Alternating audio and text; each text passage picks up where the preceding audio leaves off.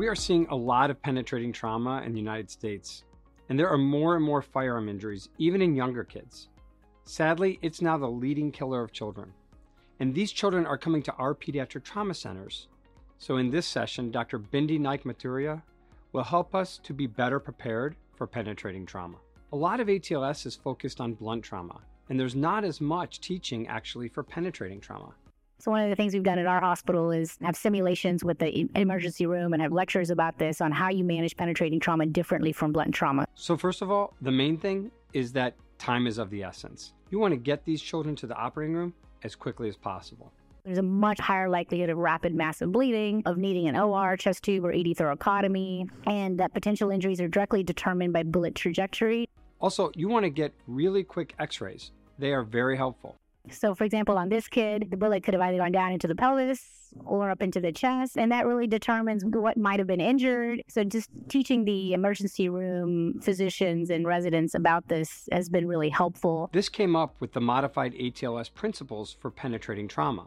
So, A is for airway. Unlike other blunt injuries, we try not to intubate until it's absolutely necessary. Save it for the OR in case they're hypotensive, and also you don't want to waste time. B, bleeding. So if it's a chest gunshot wound, place a chest tube on the injured side. C, a tourniquet if there's an extremity injury, plus minus.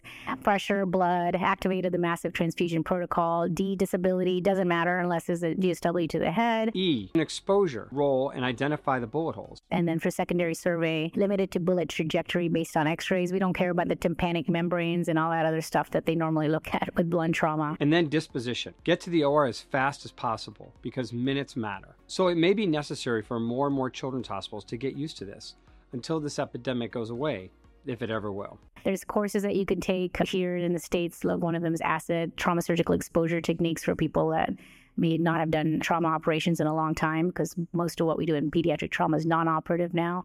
Massive transfusion protocol. If there's not one at your trauma center, you need one.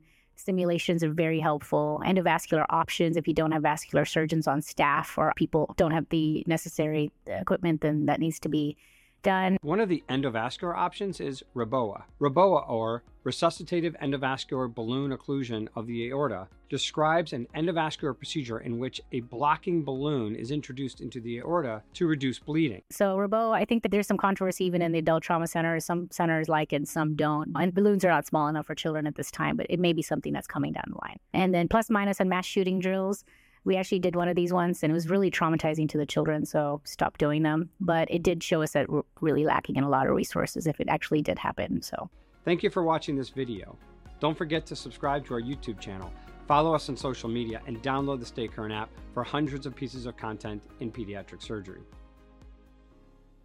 Cincinnati children's hospital and stay current are sharing knowledge to improve child health around the globe